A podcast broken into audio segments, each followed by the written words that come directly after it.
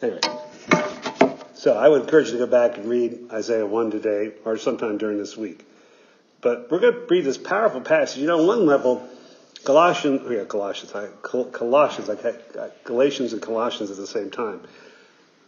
If I just would read this text to you and we just think about it, that would be enough, right? Because Paul is actually giving some pretty practical exhortation. So I'm actually doing a sermon on a sermon. And the Apostle Paul says it better than anything I could ever say. I, I uh, one of my oldest friends in ministry, I got together and had coffee with, and we were just joking that uh, usually what's funny is that Jesus will, will say something Jesus says, and then we'll explain it away. You know, usually what he says he means, and I think that's what's here as well. Paul, what Paul says here are really beautiful words, and I'm going to read the passage a couple times during the sermon just because I think in many ways these are things to pray through, to, to meditate on, to, to live, to breathe, uh, and then and to let them live. And, and I think this is a powerful text about the implications of what it means that we're baptized into Christ. That's really, again, as I said throughout this, baptism is implied in, in, in so much of what this is being going on in Colossians. Matter of fact, every time you see in Christ, the implication is what it means that you've been baptized into Christ. So this passage really is not only about what we're supposed to do, but it's as much about what we're supposed to be as the followers of Christ. So listen to the word of God that comes to us from Colossians chapter 3 verses 12. As God's chosen ones, holy and beloved, clothe yourselves with compassion, kindness, humility, meekness, and patience Bear with one another, and if anyone has a complaint against another, forgive each other, just as the Lord has forgiven you, so you also must forgive. Above all, clothe yourselves with love, which binds everything together in perfect harmony. And let the peace of Christ rule in your heart, to which indeed you were called to the one body, and be thankful. And let the word of Christ dwell in you richly, and teach and admonish one another in all wisdom and with gratitude in your heart Sing psalms, hymns, and spiritual songs to God. And whatever you do in word or in deed, do everything in the name of the Lord Jesus Christ, giving thanks to God the Father through him. May God bless the hearing and reading of his holy word. Let us pray. Lord, open up our hearts and our minds that through your word proclaimed, we may encounter you, the living word.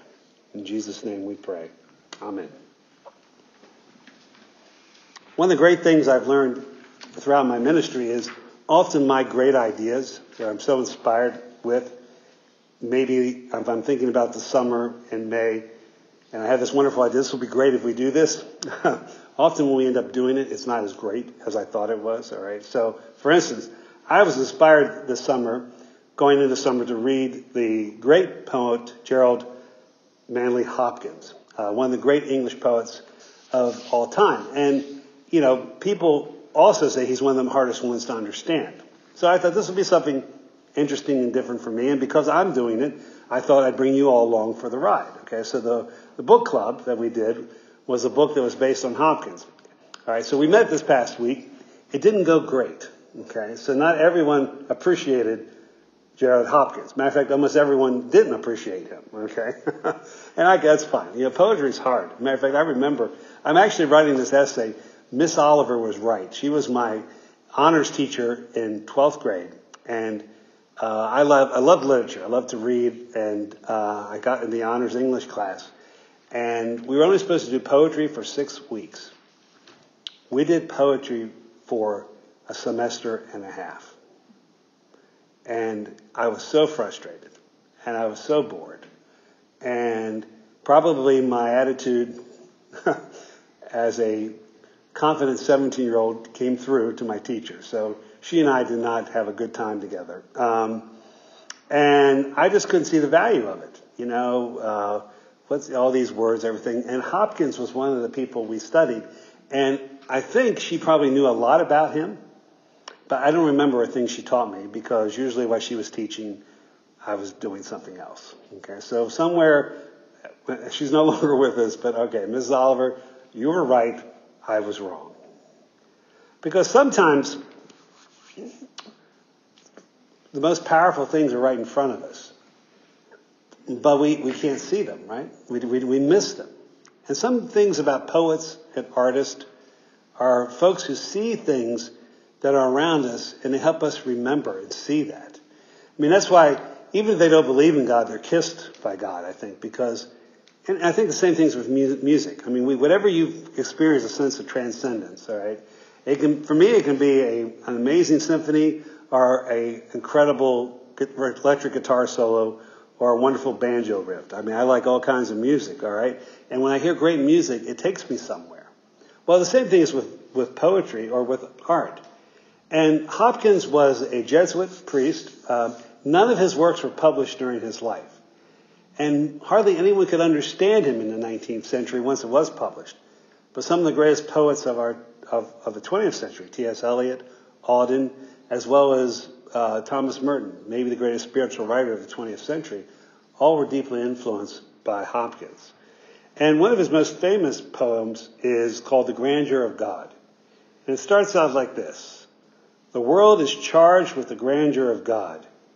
It will flame out like shining from shook foil. It gathers to a greatness like the ooze of oil crushed. Now, the image here is that the beauty and awe of God being in the world is like a reflection off a shining surface. Okay? Foil can mean a couple different things, but um, you can think of the foil we know nowadays, right? And if the light catches that, have, have you ever, you know, when the light catches that, um, it's, it's very bright. Okay? It can be blinding. And then the image of God's grandeur being crushed is from the idea of crushing olive oil. I don't know if you've ever seen olive oil made, but it's pretty remarkable. Okay? You know, the olive press crushes the fruit, and then this, the oil just flows out in a beautiful way. And Hopkins is saying God's love and God's grandeur and God's presence is like both those things. God's grandeur is a reflection that shines throughout the world. God's grandeur is like an oil that is spread out when it's crushed. And there's something about the divine Logos, the second person of the Trinity, Christ, that's reflected in us as his children. And we are transformed by the grace of God that comes to us in the crushed and crucified Christ. These are both images at work with, with Hopkins here. And so today's text is really a reflection on what does it mean that we're clothed in the grandeur of God in Christ? What does it mean that the living God has taken us as his own, but even more than that, because we're baptized into Christ, we are in communion with that God. And just like I was telling the kids, just like you put on a costume when you're pretending to be something, when we're baptized, we actually are clothed with Christ. We're not pretending, but we actually are covered with Christ. And so, to, today, Paul is really reflecting on who you are, what are you supposed to do with that, but even more importantly, how are you to be as someone who's been clothed with Christ?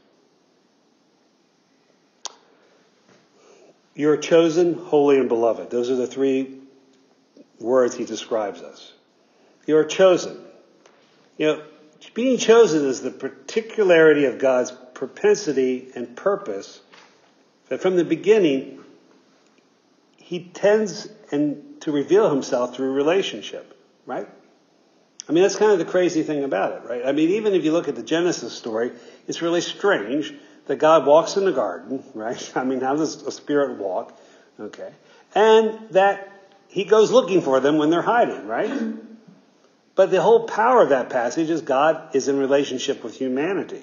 So the story, what's the holy story? God makes a friendship with Abraham. God calls Moses. He chooses a people. And then he sends a beloved son, his chosen beloved son. And that through his beloved son, he chooses a new people. And we're chosen for purpose and we're chosen to be loved. So that's part of our identity, the sense of being chosen, holy. Now, holy means to be set apart. It's not a sense of being better. It's not about morality. That's not what holiness is in the, in the Hebrew scriptures in the New Testament. It's about you've been set apart.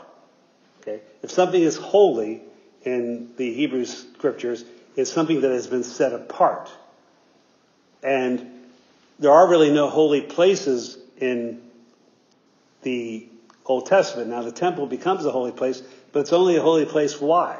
Why does the temple become a holy place? Or why is Mount Sinai a holy place? Or why is the mount where Moses is called a holy place? What makes it holy? Only one thing. God's there, right? And when the burning bush stops burning, when the Shekinah leaves the temple, the place where God once was, that was holy, is no longer holy. And so, what Paul is saying here, not only are you chosen, but you're, you're holy. You're set apart. God is with you. And then this amazing thing, this idea that you're beloved. When you think of the word beloved in the New Testament, for God so loved the world, he sent his only begotten, his beloved Son. So we are beloved not unlike Christ. The uniqueness of Christ being beloved is that he is able to share the unique standing with us. Because Christ is the beloved of God, that makes us the beloved of God as well. When we are baptized into Christ, we are baptized into this beloved relationship. The great author Toni Morrison died this week, and uh, how many of you read her book, Beloved, or saw the movie? It's a haunting, it's a haunting book. It's a haunting book.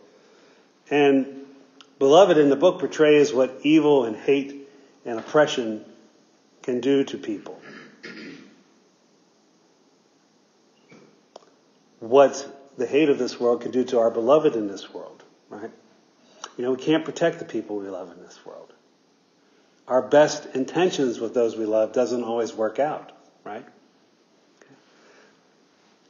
But Christ being the beloved means that Christ is not so much sacrificed to take our place. I know that's historically how a lot of Christians talk about it, but I think they miss the more deeper mystery of it, okay? Christ not so much takes our place on the cross, but rather he stands with us in this place of death. I think the cross is as much as God's solidarity with humanity in our alienation, in our sin, in our suffering, as it is any kind of substitute. Again, the word substitution's in there, but there's a much more profound approach to it in the scriptures. See, and this is one of the things I think we often get wrong, because we still have this kind of pagan idea that creeps in with our faith, that faith in God is somehow a way we can negotiate the world, right? Okay? In other words, if I have faith in God, I pray, then I get protected. Okay, that's sometimes what people miss about Job. Job is a pagan. He's a devout pagan, but he's still a pagan. Right? At the beginning of Job, he makes sacrifices in order to protect his family. Okay, what's that about? That's making a bargain, right? When you make sacrifices as a way to appease the deity, you're bargaining. Okay? I'll do this for you, God. You protect my family. It's an old movie, but Burt Reynolds movie, The End. It's actually a pretty thoughtful Burt Reynolds movie. I know that's a strange say, phrase to put together, a thoughtful Burt Reynolds movie. But in it, he's, this guy is a, he's kind of a playboy, he's got a great life, he's rich, he gets diagnosed with a terminal disease. And so at the end, he decides he's going to kill himself, and he starts swimming out to the ocean. That's how he's going to kill himself. Well, he swims as far as he can, and then he changes his mind. So he starts swimming back. He's making deals with God. And he goes, God, if you, if you save me, I will follow the Ten Commandments. And he starts naming the Ten Commandments, but he can't remember them. And so then he goes, God, if you save me, I'll learn the Ten Commandments. Uh, and then he goes, God, if you save me, I'll give you everything I own. Well, as he starts getting closer, he goes, okay, God, if you save me, I'll give you half of what I own. Okay, and then when, when he gets to the, when he finally gets on the shore, okay, God, I'll give you 10%. That's better than nothing, right? You know, we always, that bartering with God, we do all the time. Even people, it's, it's just a natural part of being human, right? I was talking to someone the other day who said they lost faith. And this is not the first person I've talked to about this. Watching how their, their mother died, who she said was one of the best people, she, persons she ever knew, it, it made her really, you know, question her faith. Jesus does not stop bad things from happening. He did not stop the killers from killing. He did not stop the victims from dying. That's actually in our realm to do. But the cross means he was with them. He is with us. No one dies alone. Christ is with us in our suffering. That's what the cross is. And that's the implications of us being chosen, being beloved, being holy. I just um, watched a movie. I want to get the book. It's called A Man Called Ove. It's on Netflix right now. It's a Swedish movie. It's one of the most heartwarming movies I've ever seen. Have you seen it? I read the book. Anyway, it started. There's this kind of crusty old guy. He's a you know retired engineer, and he's the one who kind of polices the housing, you know, the the uh, community, and he's just angry and and hurt. Well, we find out his wife had died six months early earlier, and um, he said in, in the movie, and it's in the book as well, he says, everything that was good was her. And so the movie isn't about, I, won't spoil it for you, but it's, it's, it's both funny and heartwarming and poignant. Uh, but it goes flashbacks. It tells about their love story. But in, in the book, there's a says this line, because he was a person who had great tragedy in his life, um, and his wife entering into his wife named Sonja changed everything. In the book it says you only need one ray of light to chase all the shadows away. I uh, one time was driving uh, from Pecos, Texas to the Davis Mountains. The Davis Mountains is where McDonald Observatory is. Okay. And um, I thought I would take, you know, I, I was before GPS, so I thought I'd take a creative route. Okay, that was a mistake. Uh, uh, it was beautiful, but it was a mistake. And I drove 45 miles. I actually watched it before I saw another human being. So I'm out in the desert going into Davis Mountains. At one point, though, I just turned off my headlights because the stars were so bright. You could see it was remarkable. Full moon. Matter of fact, part of it, they regulate light in that area because the McDonald Observatory, you can't have outside lights. Kind of fascinating because they minimize it. But the sky, the stars were bright enough. And so this idea that we have been put here, the text says, and let's look at it again in verses 12 through 14. Put on compassion, kindness, humility, meekness, and patience, bearing with each other and if you have a complaint against each other, forgive each other as the Lord has forgiven you. And above all these things, put on love, which binds everything together in perfect harmony. I mean, to me, the power of this idea of one ray of light can drive the shadows away is that by putting on this compassion and love of Christ, we can be light in this darkness. What if we would answer the anger of this age the political hate, the sectarianism, the racism. What if we would answer that with the love of Christ, the compassion of Christ? What if we were as quick to forgive as we are to feel wronged? What if that was the light we decided to shine in this world? That's what Paul is telling this really small church. These small group of believers in a hostile environment who are fighting both a battle, if you would, against all the secular forces of the late or of the uh, Roman Empire, as well as different religious groups that are trying to steal from them the truth of the gospel.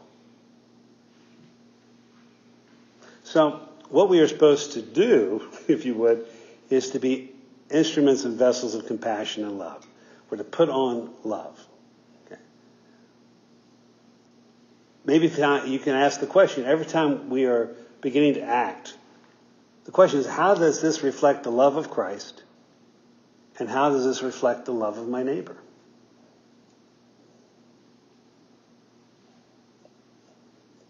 I I think that's what Paul is, is the answer, if you would.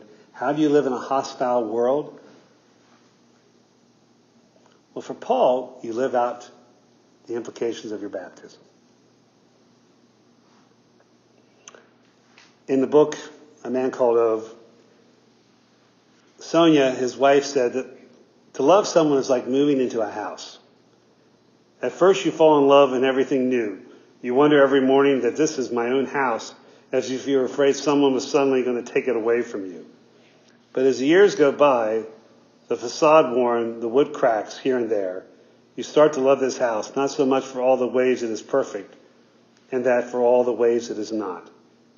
You become familiar with all its nooks and crannies, how to avoid that the key gets stuck in the lock if it's cold outside, which floorboards have given way so you can step on them, and exactly how to open the doors for them not to creak. That's it. All the little secrets that make it your home. I think the Christian life is much less about doing than being. Okay. Now, I'm sometimes careful to say this because there are a lot of Christians that don't seem to do anything, okay, and they don't seem to be.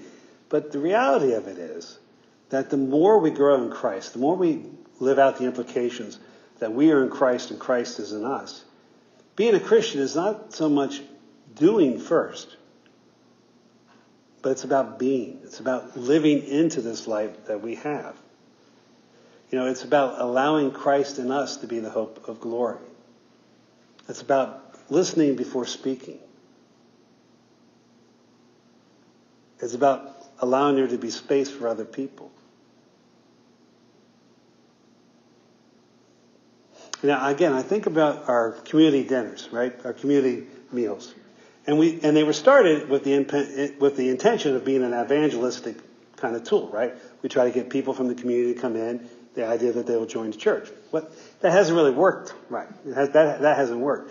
But what if, when we do something like a community meal, or we, you know, do the breakfast, or we go to Philadelphia to do the mission project, what if we were consciously aware that we're in the presence of Christ? That when, whatever we do to the least of these, we do unto Christ. What if we also were aware that the only presence of God they may have in their life is what you show, what you reflect. Years ago, uh, there was a story was told where uh, Young Life works with um, unchurched kids to bring them, you know, to give them here an opportunity to hear the gospel. It's really relationally based. At least that's how it was when I was on staff. Um, and so you, part of it, you just accept kids where they're at. One of the best quotes I ever heard that we have to love kids like God loves kids. And God loves us regardless if we listen to Him or not, right?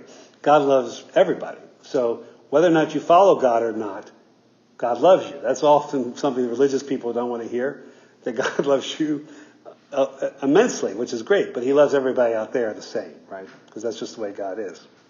Anyway, they were starting this Young Life Club. I think it was in Colorado, but you weren't allowed. There was it was not. You weren't able to be on the school property and they lived about 30 minutes away. And they were trying to get this Young Life Club started in this school.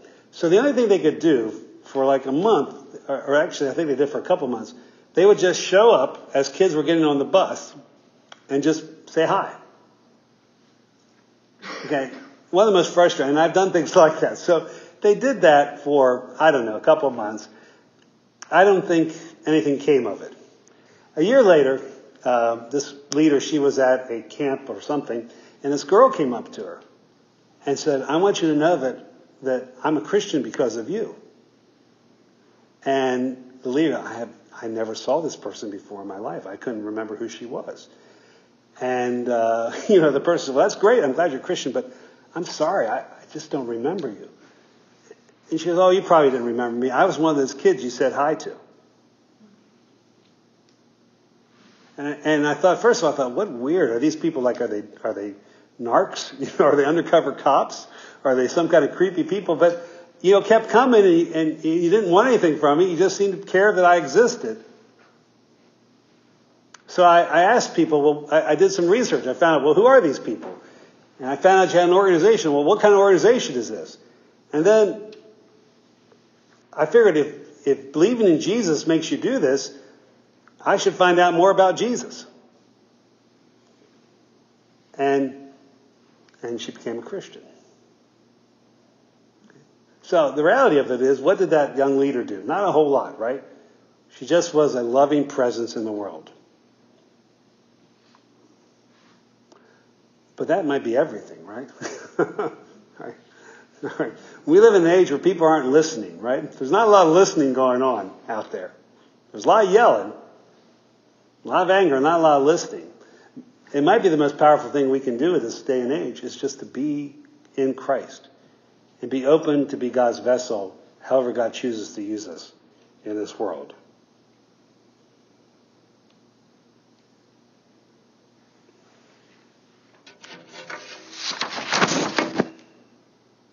Whatever you do in word or deed, do everything in the name of the Lord Jesus, giving thanks to God the Father through him. name of the Father, the Son, and the Holy Spirit. Amen. Let's stand together and proclaim what we believe in the words of the Apostles' Creed.